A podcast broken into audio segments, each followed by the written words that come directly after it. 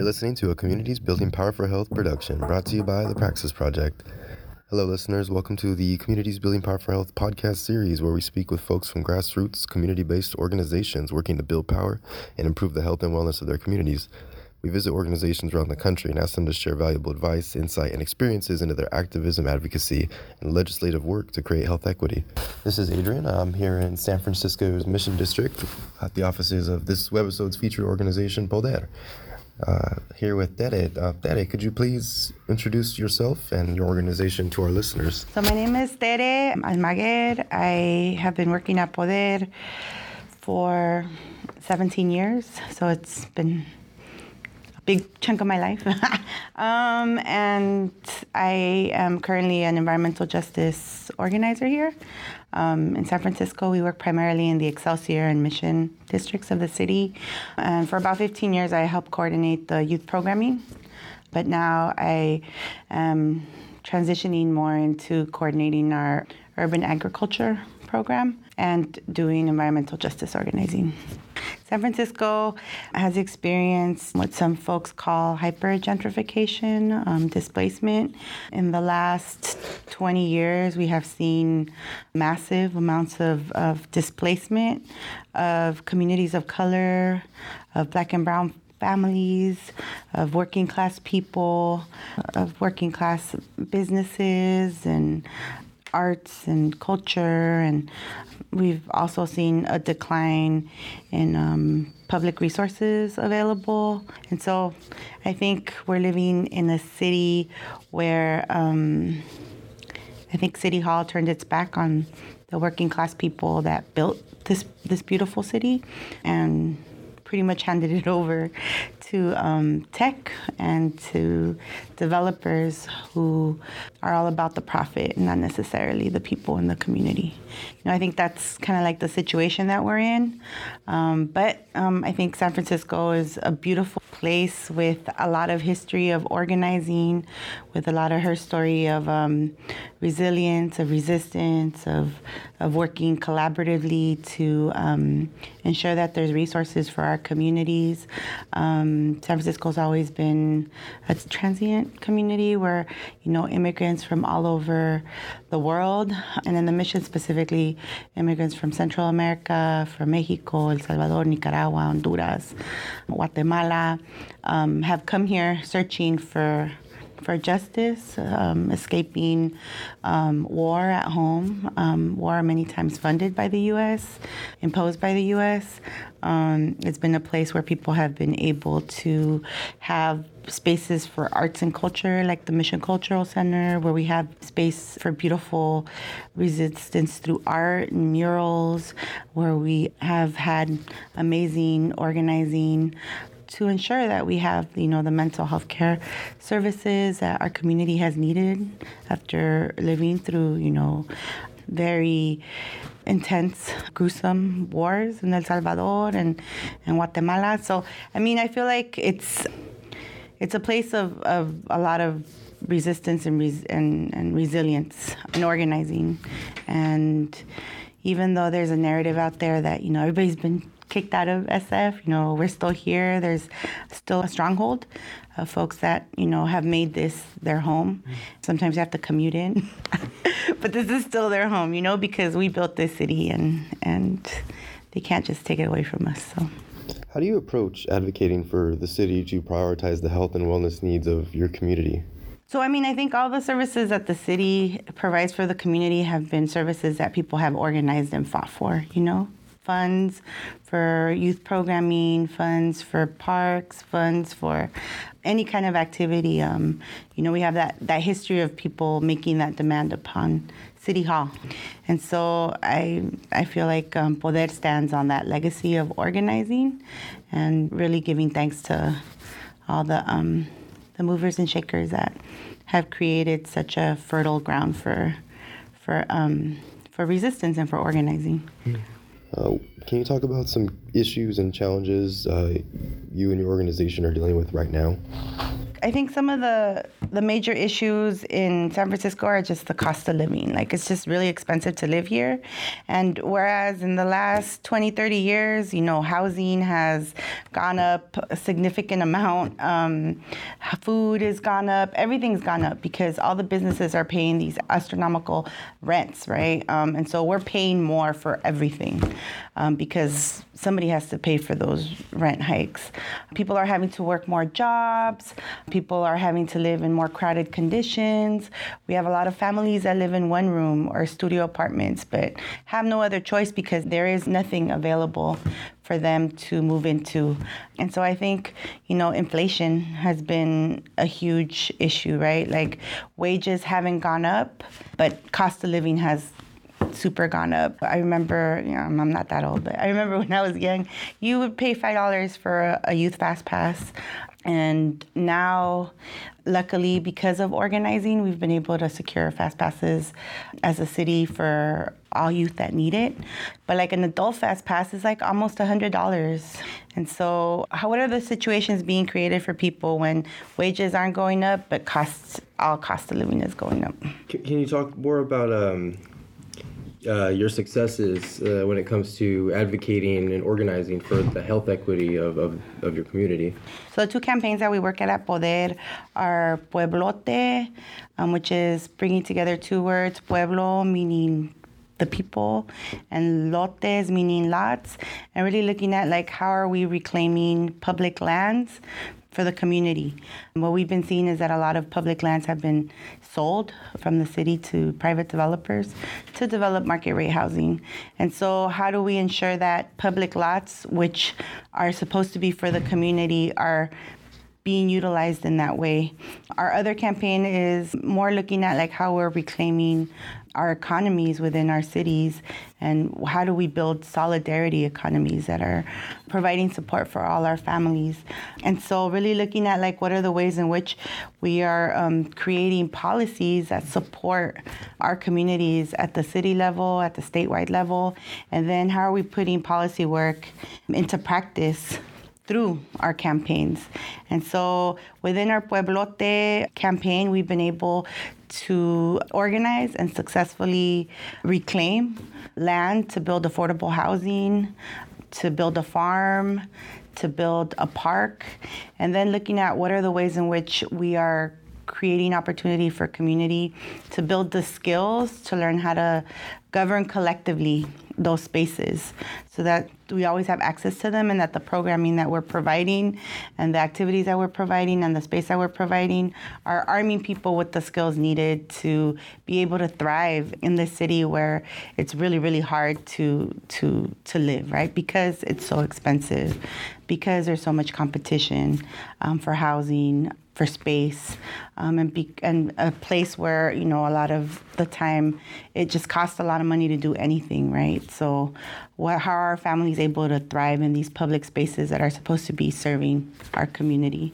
five of the principles that we always that we've created through our Pueblote process, um, specifically around our farm that we opened. It's called Hummingbird Farm.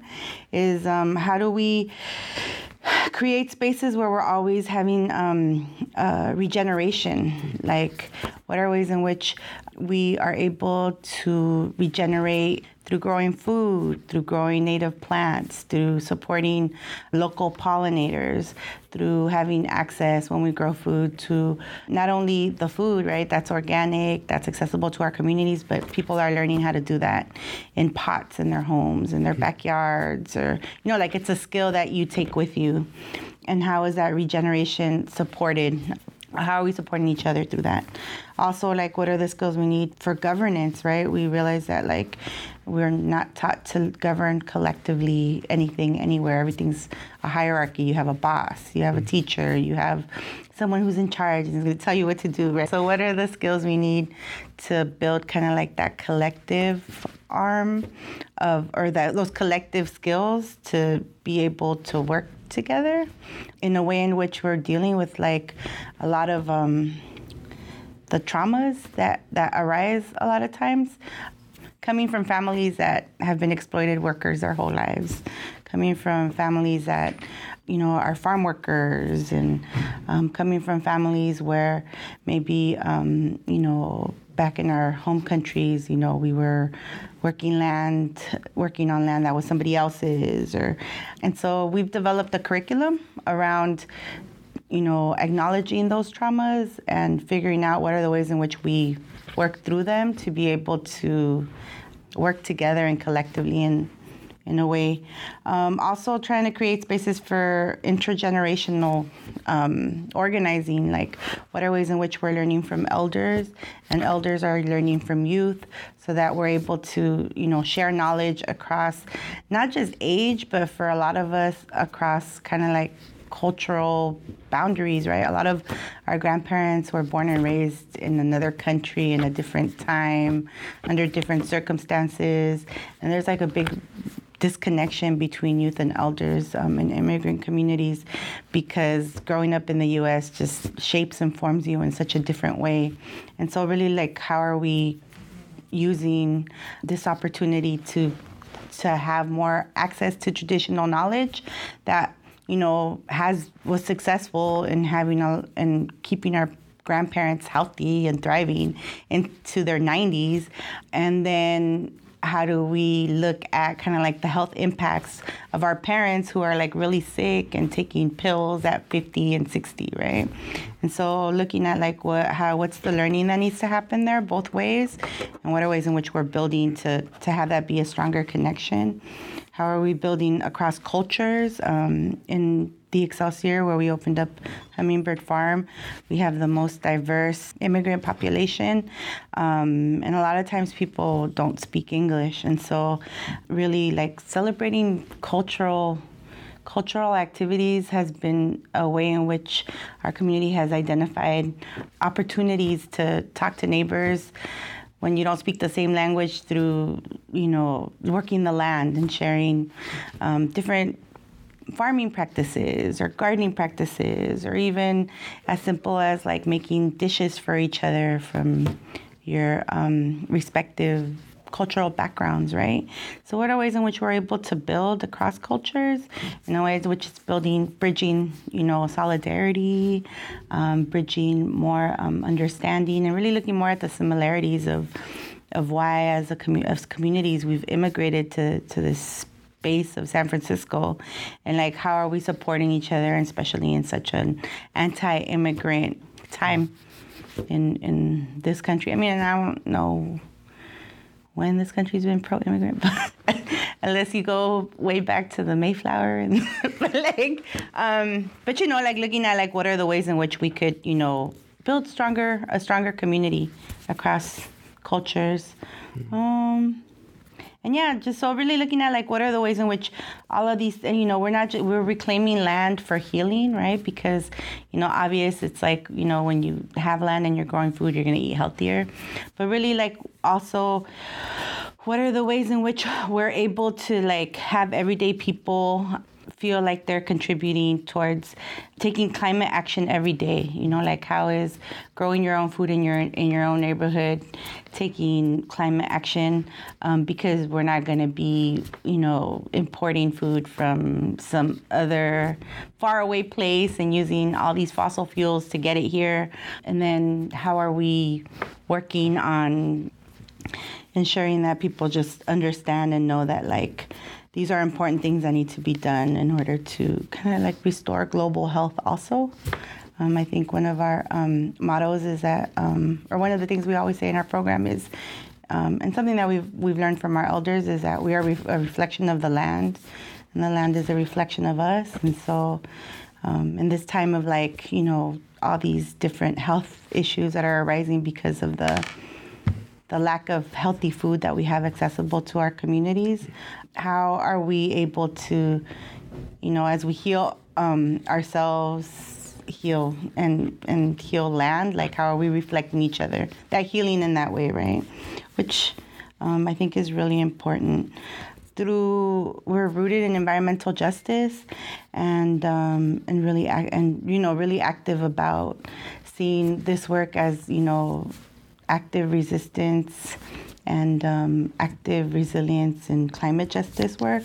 And so, part of also what we've been doing is building with organizations across the nation through the Climate Justice Alliance and organizations across the state through the California Environmental Justice Alliance, and really looking at like how are we building solidarity with other groups who um, are also, you know, reclaiming land to, you know, meet the needs of their community through housing and, and growing food, and and so really being kind of like that that site where we're. Um, building solidarity and, and building bridges to create that network of resilience across the state and the country um, I think has been really important. You know, giving tours, doing um, exchanges, skill shares.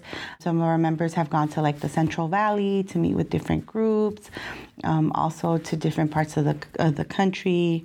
I think that that's really important to feel like a, as a part of something bigger than just yourself also like at the interpersonal level a lot of us come from farm worker families. That's how our, our families made it to the us through the Bracero program which is you know basically like an indentured servitude program that came up in the 40s when they couldn't find folks to work in the farms in the you know to be field hands in in california to pick food to to grow food that's how my my um, grandfather made it to California, and it's like a common story with a lot of the the youth, especially here that are in this area. The U.S. recruited heavily in Michoacan, Jalisco, and Guanajuato, which is where a lot of the families from Mexico um, that immigrated here are from. Um, and so, you know, like for a lot of our families, being a campesino is like like not something you want to be, not something that you're proud of. It's kind of like, oh, you know, like it's hard work. It's um, a job that continues to be heavily exploited. You're exposed to pesticides. A lot of times there isn't a lot of um, rights that you have as a worker that are enforceable. I'm grateful to the United Farm Workers and Dolores Huerta and Cesar Chavez and all the work that's been, been done to to help farm workers have a, a, more dignified job. But knowing that, you know, it's still not something that's like, you know, paid well or honored, even though we all need to eat. And so I think a big part also, like at the personal level, is like acknowledging that, you know, it's a word that we need to reclaim and be proud of. Because when we are in relationship to the earth and growing our own food, that's when we can restore our health, right? because when we don't have when we don't know where our food comes from when it's something that we just buy somewhere we don't know how it's grown who grows it if it's gmo modified. I mean it might have a label but you really never know what kind of pesticides were used. And so really looking at like how are we reclaiming that word as something that we need to be proud of? Because that's our roots right? Those are the skills that our, our families have. And and um, prior to coming to the U.S., um, they were a lot healthier than we are now, right? I mean, the American dream was to come to the U.S. and I guess I don't know, go to school and they get an office job and they didn't foresee diabetes and hypertension and strokes and all these other things that are like really plaguing our community and and and creating such unhealthiness within our families.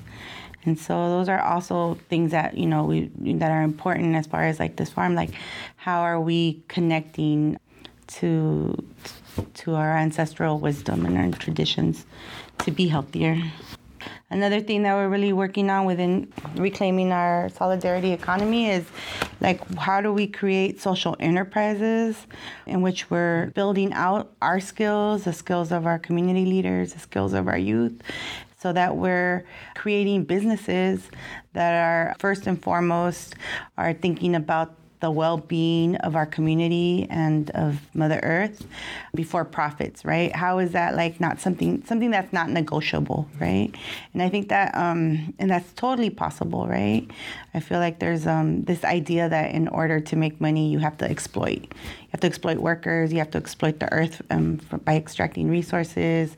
You have to like um, work exploit yourself in your time. And so really looking at like how do we change that right? And and be a model for what are things that we can do to be sustainable, to be regenerative, and and um, have a, a successful business that that is good for our our bodies, ourselves, our community, and, and Mother Earth. What are some best practices or insights that you've learned during this work that you can share to organizations who are, you know, working towards similar goal of creating health equity in their community? So, as an environmental justice organization, you know, we have uh, two basic principles that we always think about. And one is we speak for ourselves, which is basically that, you know, neighbors or people in their neighborhood are experts of what should happen in their neighborhood. Nobody could speak for them but themselves. The second one is bottom up organizing, right? I think, you know, we've been victims of, um, I mean, I think we've been victims of environmental racism where people at City Hall decide what's going to happen in your neighborhood. And that's when they place, that's that's what we've seen happen, not just in the US, but worldwide, is that they place most, the brunt of pollution and industry in poor communities of color, right?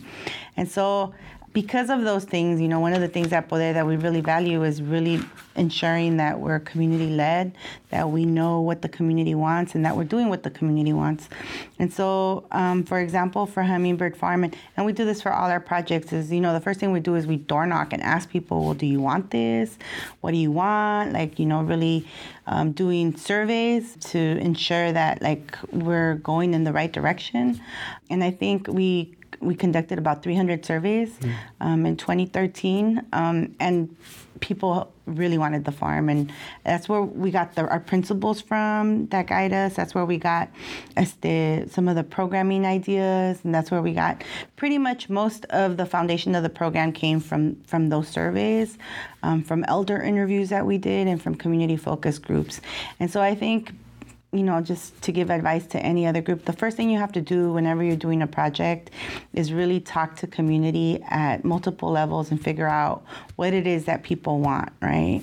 We've been involved in, in community planning, people powered planning, we say, for over 20 years. And one of our first community survey projects that we did within our people planning campaign really informed us that, you know, the top three priorities for people in San Francisco in the early 2000s was housing, jobs and open green space, you know?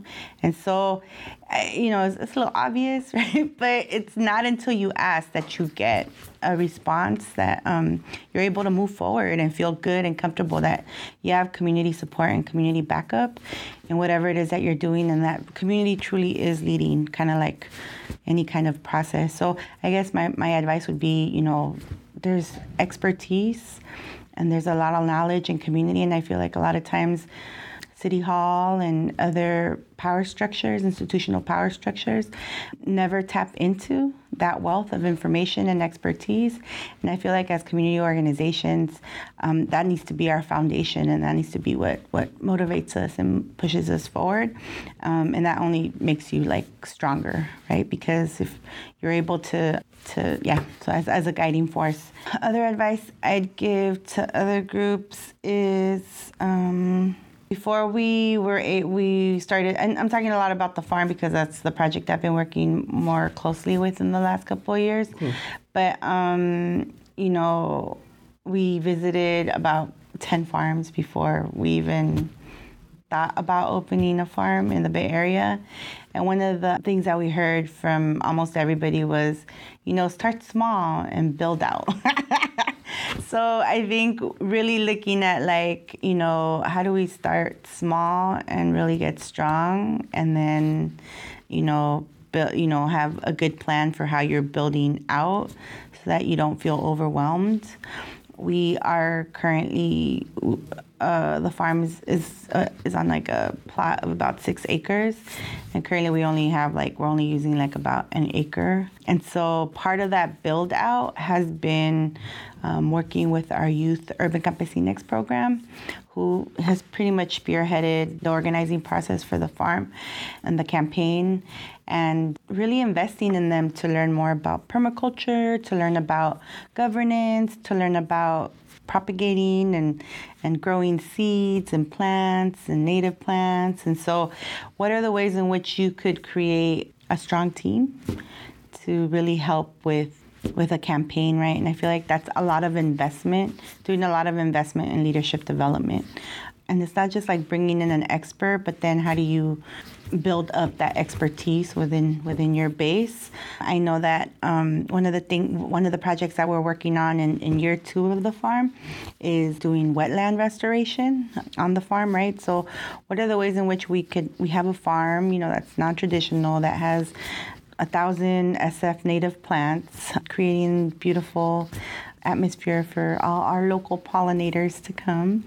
And then how are we, you know, doing wetland restoration to restore one of the watersheds that, you know, has been covered up by development and then how do we have that you know live in harmony with like our food growing section right and so you know really look it's like um it's like community planning, right?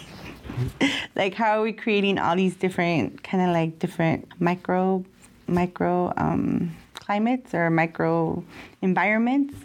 How are they working in harmony with each other i think is really really important. And then how is that an educational space for everybody to come and learn and, really be able to to take that anywhere else right? And so and um, we have and we have big dreams and plans for the next five ten years.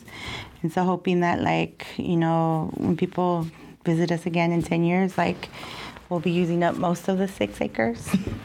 And um, and how is that a way in which we could create harmony within all the different spaces on the farm? We've uh we, we touched on a lot, and you answered my question about the farm. Um, there's something that we didn't touch on, or something that we didn't really, uh, something important about Poder that we didn't talk about that you, you feel people people should know. We've been working hard for over 20 years to um, really build the leadership of, of our members and our community to be active in deciding what's going on in their neighborhoods, what's going on in their community, and um, I think that that's been our our strongest kind of strategy, mm. um, is really investing in in our local leadership, so that um, we're able to, you know, reclaim public lands, reclaim um, our economy um, in a way in which it's you know, shifting the narrative from um, the way things always have been done within these structures to um, a way in which we have more of a say, in which we were able to um, uh, create situations that are better for our health and for the health of the planet, right? And so, how do we, um, how do we, how do we do that? Um, uh, I, at in different places, I think um, the first thing is to just take an assessment of all the the skills, the talents, the the um, the beauty that are in your your neighborhoods, your cities, and um, and and work with that. You know, so. That was a really great answer. Thank sorry. you. no, it was, it was awesome. sorry. Okay. Thank you.